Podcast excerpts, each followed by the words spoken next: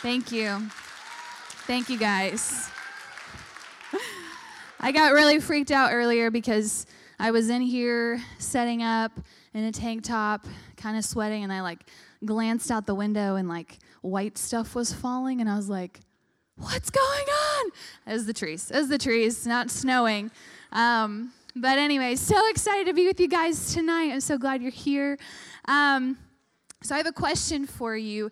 Uh, who in here would consider themselves a romantic? Raise your hand. Okay, yeah. I uh, you can be honest. It's okay. Thank you. Thank you boys for being honest. Um, I totally am. I always have been. Uh, man, Prince Charming, you know, going to rescue um, Snow White, Prince Philip going to rescue Sleeping Beauty, Prince whatever, he doesn't have a name, I don't think, uh, going to rescue Cinderella. If you know his name, let me know because I couldn't find it. Um, and, uh, you know, the Beast coming to rescue Belle, my personal favorite, Beauty and the Beast fans. Yes, thank you. Um, even like, I think his name is Li Shang going to rescue Mulan. Isn't that his name, right? Who's a Mulan fan? Oh, yeah. It's so good.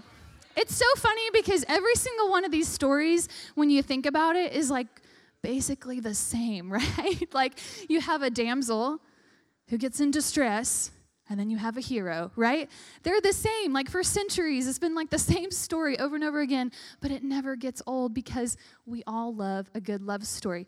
And some of you out there who didn't, most of you who didn't raise your hands and say you're romantic, mostly the boys, um, I have a question for you, okay? You have to raise your hands here, everybody. Who in here has ever liked somebody? Oh, okay. Who in here has ever flirted with somebody? Keep those hands high. Oh, even higher. Okay. Who in here has ever dated somebody? Just keep your hands up if you if you already raised them. Who in here has ever thought or dreamed about marrying someone, even if they didn't exist or were on the TV? Okay, okay. So now we get the real story, right? We see what's really going on. Um, we all love romance. Just because you might not, you know, if you think you're too cool to be a romantic, you are a romantic. Everybody wants to find that one person, right? Everybody wants that that love story, that romance. It's just true. That's who we are. And you know what? It's okay. It's totally normal. In fact, it's biblical, which is cool. And we're going to talk about that tonight. So, tonight we're talking about dating and marriage. Woohoo! Um, it's a crucial ending. This is the last of our uh, four part series on relationships. Tonight, um, sad day. We're moving on after this. It's so fun. Um, but the reason that we're talking about it is because it is something so crucial um, to like our lives, right? I mean, I, I would.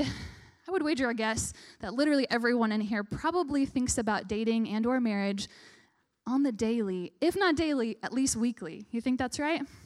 Yeah, okay. Yeah, so it's pretty important, right? And it's also really important to God, and we need to know what He thinks about it, right? So before we dive in, I'm gonna pray and we'll get started, okay? Sound good? Jesus, we love you. God, we're so grateful for who you are. God, I just pray that tonight, Lord, you would speak to us. Um, Lord, that you would just reveal your heart to us, Jesus, and that, um, God, we would just see more of you, more of what you think about this, God, so that we can walk out of here um, just with a, with a better understanding of what dating and marriage should look like, um, can look like, Lord, and, and who you are most of all, God, um, and what you desire for us. So we love you, Jesus. We just welcome you into this place and into our hearts. Um, we pray all of this in your precious name. Amen. Okay, so before we talk about dating, we have to talk about marriage, okay? Marriage. So dating isn't really mentioned anywhere in the Bible, but marriage definitely is. A lot of times, actually.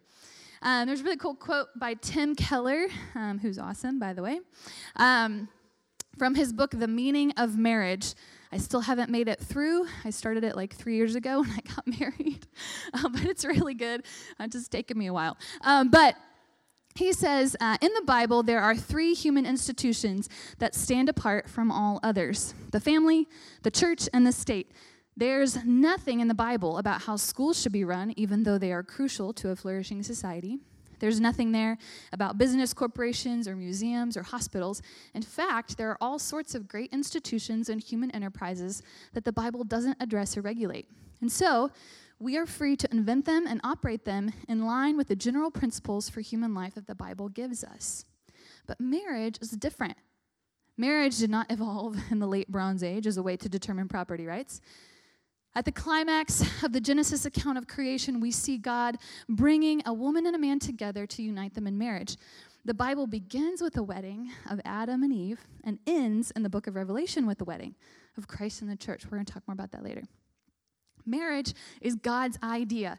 It is certainly also a human institution, but the concept and roots of human marriage are in God's own action. And therefore, what the Bible says about God's design for marriage is crucial. It's crucial. So, what did God design, right? That's kind of the question. So, we're going to turn turn your Bibles or grab a Bible in front of you, turn to Genesis 2. You can't miss it. It's right there at the beginning of the whole book, all right? Just one chapter in. Genesis 2, 18 through 24. So, up until this point in the story, there hasn't been well, there actually has been a whole lot, only one chapter, but actually God created the whole world. Um, and so, kind of a big deal. Um, so, God is like, with, with the word of his mouth, he is, you know, bringing like the whole world into order plants, animals, and then finally man, right? Out of the dust of the ground, God raises Adam, the first man, breathes life into him. So, we have, this is where we are in the story, okay? So, picking up in verse 18. The Lord God said, It is not good for the man to be alone. I will make a helper suitable for him. Now the Lord God had formed out of the ground all the wild animals and all the birds in the sky. He brought them to the man, Adam, to see what he would name them. And whatever the man called each living creature, that was its name. So the man gave names to all the livestock, the birds in the sky, and all the wild animals. But for Adam, no suitable helper was found. Let me just interject here. Um, I didn't think to send Sean a picture. Some of you, if you follow me on Instagram or you know me, you've seen it, but I have probably the cutest dog in the whole wide world. Um, he looks like a wolf. He's all white. He's a Siberian Husky. He's adorable. Um, and I love, I love, love, love my dog. Um, but if you have pets, you know this to be true. They are incredible companions, right? Man's best friend. Um, but it only goes so far, right? Like, you can be friends with dogs or cats or whatever, but there's just something missing eventually, right? So I just imagine like all these animals are like going in front of Adam, and not that God's surprised, like he thought, you know, one of them was gonna work for him, but you know, they're going by, and Adam's just like kind of getting sadder and sadder, like these are really cool, but none of them look like me, like ah, something's missing, right? And God's like, I knew this was going to come, you know? So, um, so anyways, I just thought that was kind of funny to think about that. Um, so even as much as I love my dog, we need people, right? We need like like someone like us. And God knew that. He's so good. So the Lord God caused the man to fall into a deep sleep. And while he was sleeping, he took one of the man's ribs and then he closed up the place with flesh. And then the Lord God made a woman from the rib he'd taken out of the man, and he brought her to the man. And the man said, This is now bone of my bones and flesh of my flesh. She shall be called woman, for she was taken out of a man. I finally found what I was looking for, right? This is it. None of those animals, it, they didn't work, right? This is bone of my bones, flesh of my flesh. That is why a man leaves his father and mother and is united to his wife, and they become one flesh. This is so cool. There's so much in this. I think it's amazing that God took a, a, rib, such a vulnerable place in the man, right? Protecting the most vital part of his being, his heart, right? And God takes a rib to make the woman, right? So cool. There's just so much in this. But um, verse 24 says that when a man leaves his father and mother and is united to his wife, they become one flesh. So, this idea of one flesh is what God intended for a man and a woman. That idea of being like glued together, like super glue, right? Inseparable. Jesus even says this actually later um, in the Gospel of Mark, chapter 10. He says, So a husband and wife are no longer two, but they are one flesh. Therefore, what God has joined together, let no one separate. The nature of sex and marriage is oneness in person, not just in body. okay? Sex is first mentioned in the Bible within its proper context of marriage. You cannot have one without the other, they go together. So, what does this have to do with dating, right? According to what we see in the Bible, the very first relationship between two humans, a man and a woman, was that of marriage. Is that crazy to anybody else? I was thinking about that and I was like, I never thought about that before. Like, it wasn't like, you know, brother and sister or like, you know, like father and son or, you know, just like two pals. Like, it was a marriage. That was the first relationship in the entire world between humans. Isn't that crazy? Kind of a big deal. So, this means that marriage is really important to God. And it's been a part of his design since the very creation of the world. And it also shows us that there is no romantic relationship between a man and a woman, something that extends beyond just those ties of a family member or a friend, that doesn't head towards marriage. That's not intended to head towards marriage, right? Any romantic relationship is meant to go there, it's got a destination. So, dating as we know it can have only one place it's heading, and that's marriage. That's God's design. Okay? So, might be a little bit hard to hear, but anything that's not that, any dating that isn't heading towards marriage, is actually unbiblical and it's a deviance from God's design for us, okay? So we have to understand this before we move forward because it's this is so huge. And I think this like brings a big question to us right now that I want you to ask yourself as we move forward. Can I trust God and his design? Can I trust God and His design?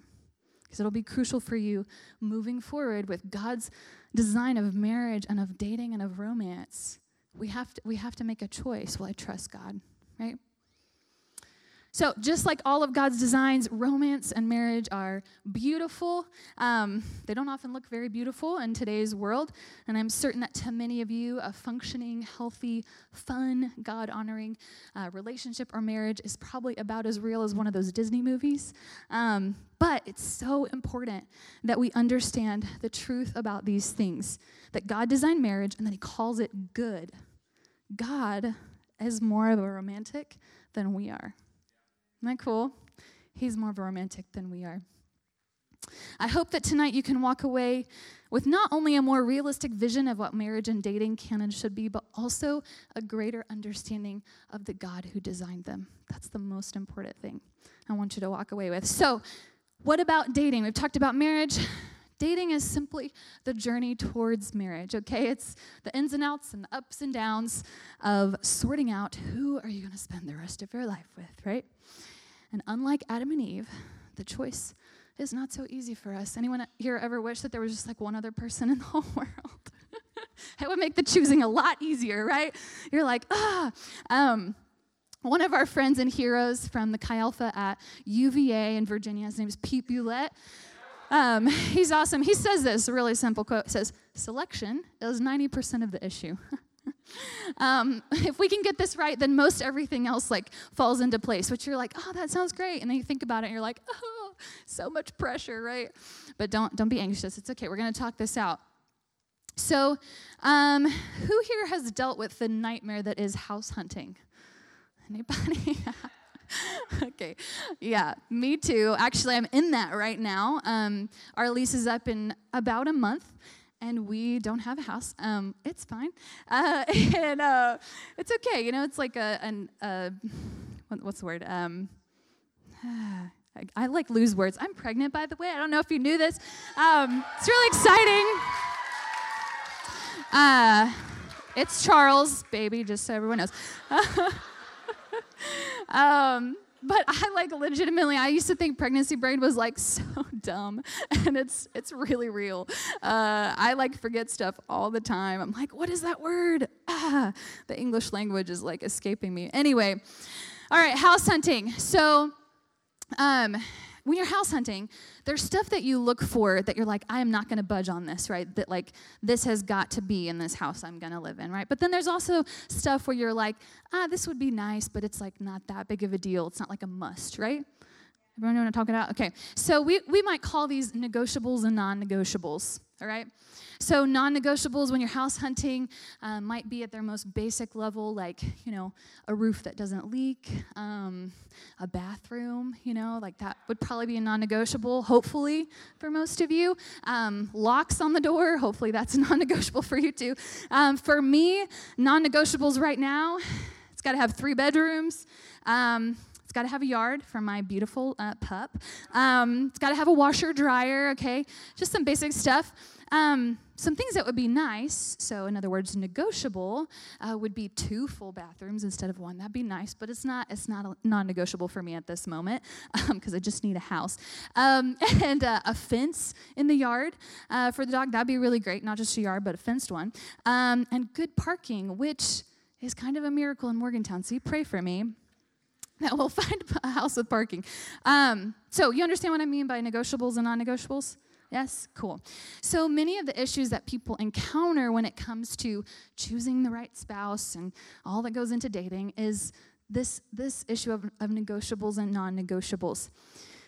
For example, if a non negotiable for you, something that you can't live without, is that your future spouse has like, you know, rock hard abs and looks kind of like Chris Hemsworth, in about 10 to 20 years, you're probably going to be filing for divorce because aging will start to set in, right? I mean, that if that's a non-negotiable for you, that's not going to turn out very well. You understand what I'm saying? So we have to have like appropriate, realistic negotiables and non-negotiables. So we're just going to briefly talk about a couple of these things. So the most important are the non negotiables. Okay, these are the things that you won't budge on when it comes to choosing the person you're going to spend the rest of your life with. So, the first non negotiable spiritual compatibility. If you are a follower of Jesus, he or she must be a follower of Jesus. This is like no, no budging here, right? No budging. The Bible is pretty clear about this. It says in 1 Corinthians 6:14, Paul tells the Corinthians, "Do not be yoked together with unbelievers. For what do righteousness and wickedness have in common? Or what fellowship can light have with darkness?" I know this kind of maybe sounds a little bit harsh, but it actually isn't. It's actually really logical. um, remember, we're talking about your life partner. We, we, keep saying this word like oneness, right? Um, oneness of spirit, of soul if his or her soul does not belong to Jesus and yours does, like, how's that going to work, right? How are you going to become one? It's kind of like it's like trying to breed an elephant with a stingray. You know, like it might be possible, but not naturally, okay? Like that's just not going to happen. It's kind of weird example, but you know what I'm saying? Like it just doesn't it just doesn't work. It's not it's not logical. It's light and dark. It's like black and white. You know what I mean? Like it doesn't it doesn't fit. I didn't mean to say that. That just was weird. Anyway, um, uh, but you understand what I'm saying, right? There must be spiritual compatibility. Like, how do you each define what it really means to follow Jesus?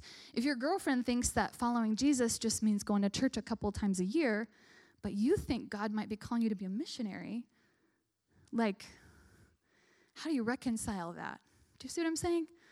So when when Paul says don't be yoked together with unbelievers, he's not just saying like, you know, make sure that you both call yourselves Christians. He's like you need to like to be yoked you got to have like the same like kind of capacity. You're both carrying the same weight. Does that make sense? Like you're not going to put like um i don't know like a I'm, I'm not even going to try to do an example here. Uh, anyways, yeah, you don't you don't want to put two things that are totally opposite together, right? Like a, a cow and a cat in, in a yoke, right? Like that's just not going to work. It's it's not going to happen. So all my animal examples, we got to move away from animals. Um, even if you don't see the effects of spiritual incompatibility now, over time, things are going to begin to erode when you have to decide your views on sex or how you'll raise your children or what you'll spend your money and your time on. This is like vital to the health of your relationship. All right, second non negotiable shared values and virtues. Kind of goes along with this. Um, does this person value the things that you value? Do they have the same convictions as you? Do they have virtues? Specifically, do you see growth in them? Like it's it's their character, is their character there? In your worst moments, how do they respond? Is it like with love and kindness or like disgust? you know? Virtues will get more virtuous, but vices just get more, well, vicious. I want to say vicious, but it's vicious. Um, so think, okay, close your eyes. Think about the person that you're either attracted to right now, or dating, or married to. What are they going to look like in 20 years? Not physically, but thinking about virtues and vices, right? Think about some of their virtues. They're just going to get more virtuous. Think about some of their vices. Those are going to get worse. What are they going to look like in 20 years? You can open your eyes. You got to think about that, right? We have to think about these things.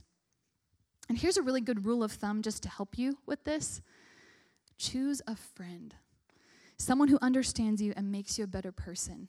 Don't just like randomly date someone. Sometimes that works out, but look for a friend. I feel like for so long I had this idea that dating was like something totally other, like it was this whole other like category of relationship. But the truth is, the best marriages start with the best friendships. They really do. Remember earlier we read in the Genesis account in Genesis 2:18 it says um, God said, it's, it's not good for the man to be alone. I will make a helper suitable for him. So God made Eve, the first woman, as a helper for Adam. And this word helper is ezer in the Hebrew, and it literally means helper, companion, or friend. Isn't that so cool? Like, God didn't just give Adam a lover, He gave him a friend, like a companion. I think that's so amazing. At the end of the day, Charles and I's friendship is, is like what what like sustains us in a lot of ways. Obviously, it's the Lord first and foremost, but it really holds us together. Our friendship. Um, he's the one that like I want to spend time with. I want to hang out with because I enjoy him more than anybody else in the whole world. Like we have fun together. He's my confidant. He's my companion. He's my friend. He makes me want to love Jesus more. He makes me want to love other people more. He makes me want to be the best version of myself that I can be. All that God wants me to be. He's my friend. That's so huge. That's such a huge part of our relationship. So just just a little word of advice. Start with friendship. Okay, so back to our list. If your non negotiable list um, is really long, um, you might have too many, right? If you have to like turn the page, so to speak, that's too many. So um, keep it pretty short, but it's important that you have these. And then negotiables, we're not going to go into this really. It, it's like pretty self explanatory. These are things that you think you would like, but in the end, they don't really matter. They're not deal breakers. Um, so examples would be like athletic or musical or they have blonde hair or whatever. Um, don't overlook somebody just because they might not have, you know, one of your negotiables, but also don't be afraid to ask God for like some of those things. Um, it's not bad to have an idea of what you want. That's okay. But just make sure that that like you ultimately are paying attention to what matters most. Does that make sense? Cool. Okay, so we figured out some things about the selection process, which is huge, but what comes after this? Um, this is where most of our like questions and thoughts and struggles um, usually end up is in like the actual dating. So I'm quickly going to give you just a few guardrails for dating, some things to keep us from like careening off the road into disaster. Okay, um, so the first guardrail is a guardrail around your time. How much time will you spend together as a dating couple? Is your world a world of two? Do you dominate each other's calendars? If you do, that's a pretty dangerous place to be. And I'll tell you why. It's because all of your emotional support is in one person. And that is a lot of weight for one person to carry, too much, in fact. And it's really dangerous for them and for you. You need to be spending time in community. An isolated dating relationship is so dangerous. God gave us community to help us and protect us, okay? Um, I know that, that we don't always like what our friends have to say, but they see a lot of things in us and in our significant others that we don't see because, you know, the saying, love is blind, right? But your friends are not. Um, and so we need our friends around us. Second thing, guardrail around your body. Ephesians 5 3 says, But among you there must not even be a hint of sexual immorality or of any kind of impurity or of greed, because these are improper for God's holy people. Not even a hint. I'm not going to belabor this because Charles did an incredible job talking about purity last week. So good. Um, we don't just seek after purity because, like, God tells us to and it's in the Bible, but because it actually is the way that leads to life abundant life and joy and fun. Like, seriously, purity is so much fun. Um, so, a common question uh, that I feel like I hear most when, when it comes to this is how far is too far? Anybody ever asked that question or been asked that question? Well, honestly, if you have to ask that question, probably going too far. Um, I was like all about blurring the lines and dating. I, I was pretty uh, sheltered growing up, and so all I had was like these super. I'm a romantic, remember? Super like, just like, like yeah, just crazy ideas about what romance should be because of movies and just my own imagination. And um, and I'd never like gone too far physically in any relationship before Charles and I dated. And so I didn't realize like how slippery the slope was. And you know I'm just gonna be honest um, Charles and I had to put out fuses a lot of times. Um, Winkie Pratney he says this getting physically involved is like igniting a built-in bomb. Each time you light the fuse it will burn and the next time you light it, you will begin where you left off. Arf, off. There we go. You don't just start over, right? You pick up where you left off. If you keep moving the boundary line, eventually there will not be a boundary line.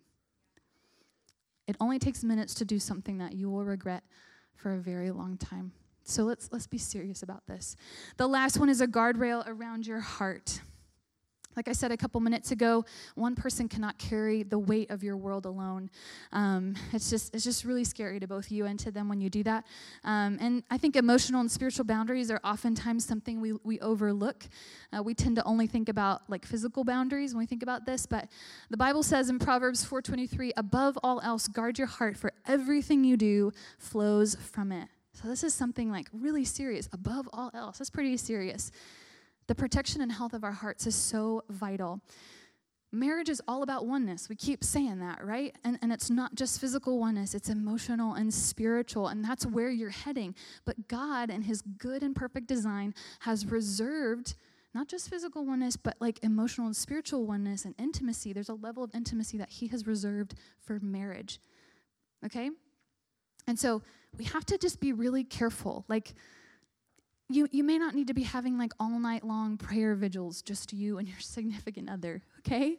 Um,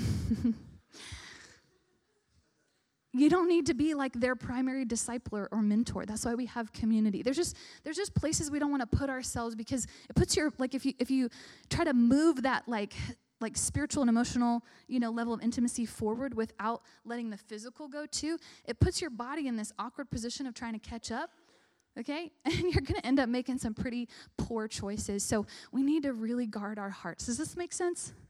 Okay. All right, so we're going to move on. If you have any questions about any of that, please feel free to come talk to me. Um, I know we could talk about this like for hours, but we're going to bring this to a close. Um, worship team, you can go ahead and come back up. So, in all of this, I think it'd, it'd, be really easy to think that the primary destination for relationship is marriage between a man and a woman that that's the one thing we're striving after, right? Like if we're lucky, we'll get those 50 plus years of, you know, marital bliss. But marriage, as we know it here on earth, is not the ultimate destination.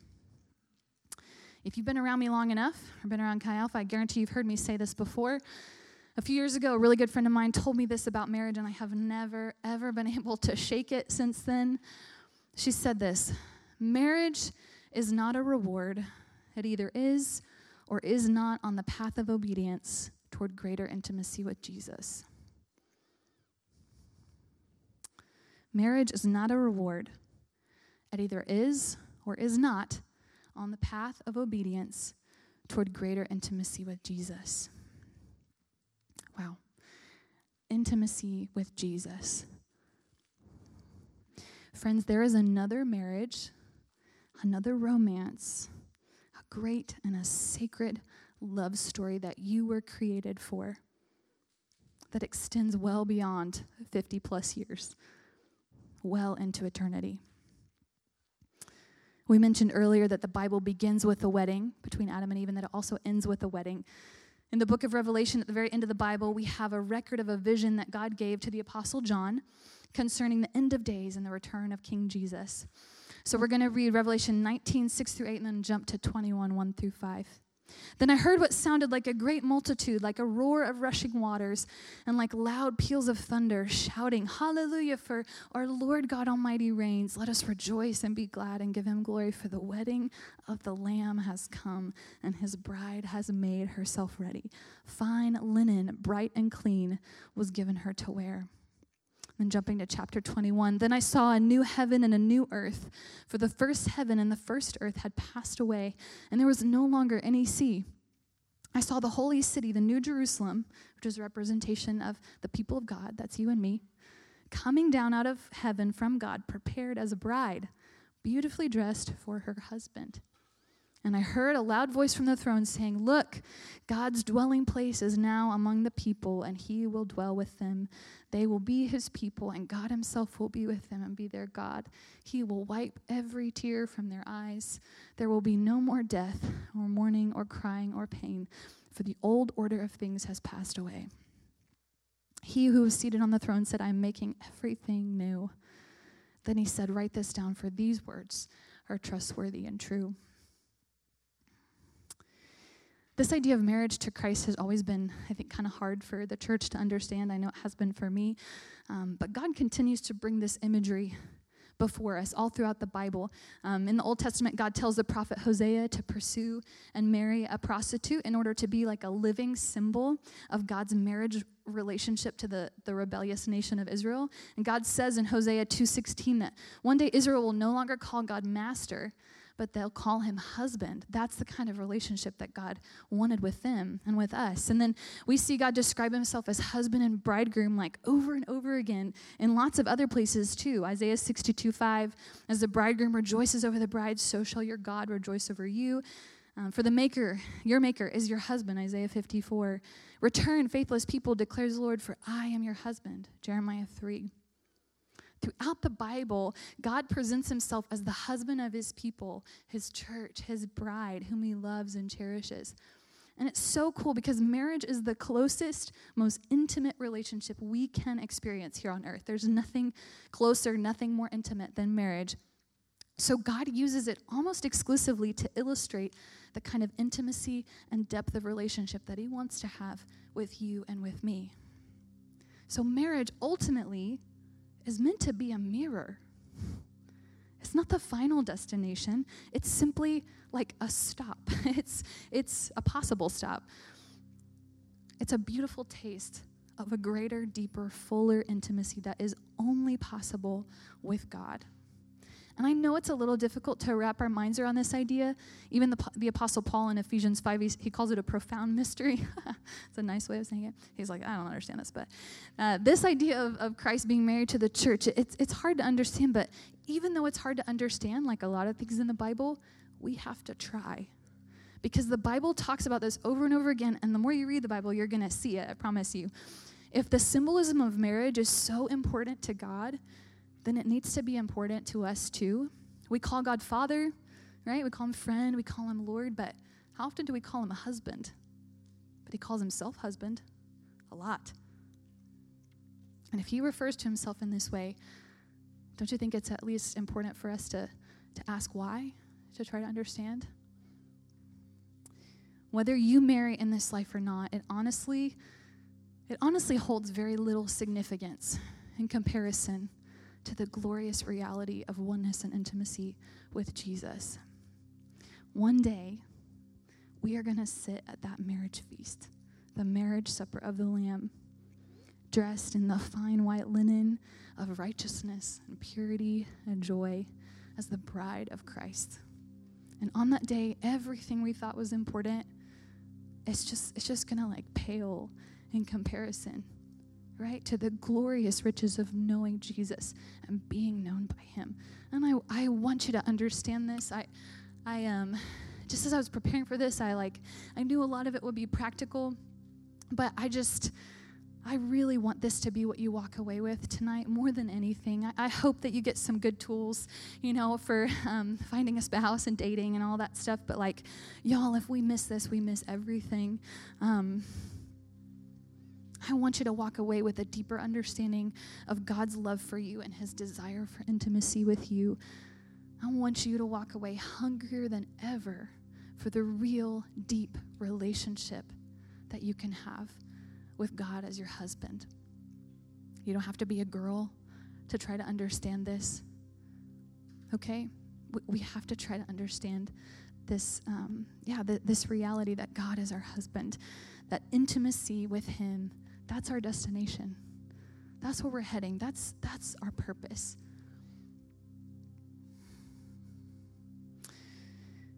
So, um, there's some, some, a few ways that you can respond tonight as we worship.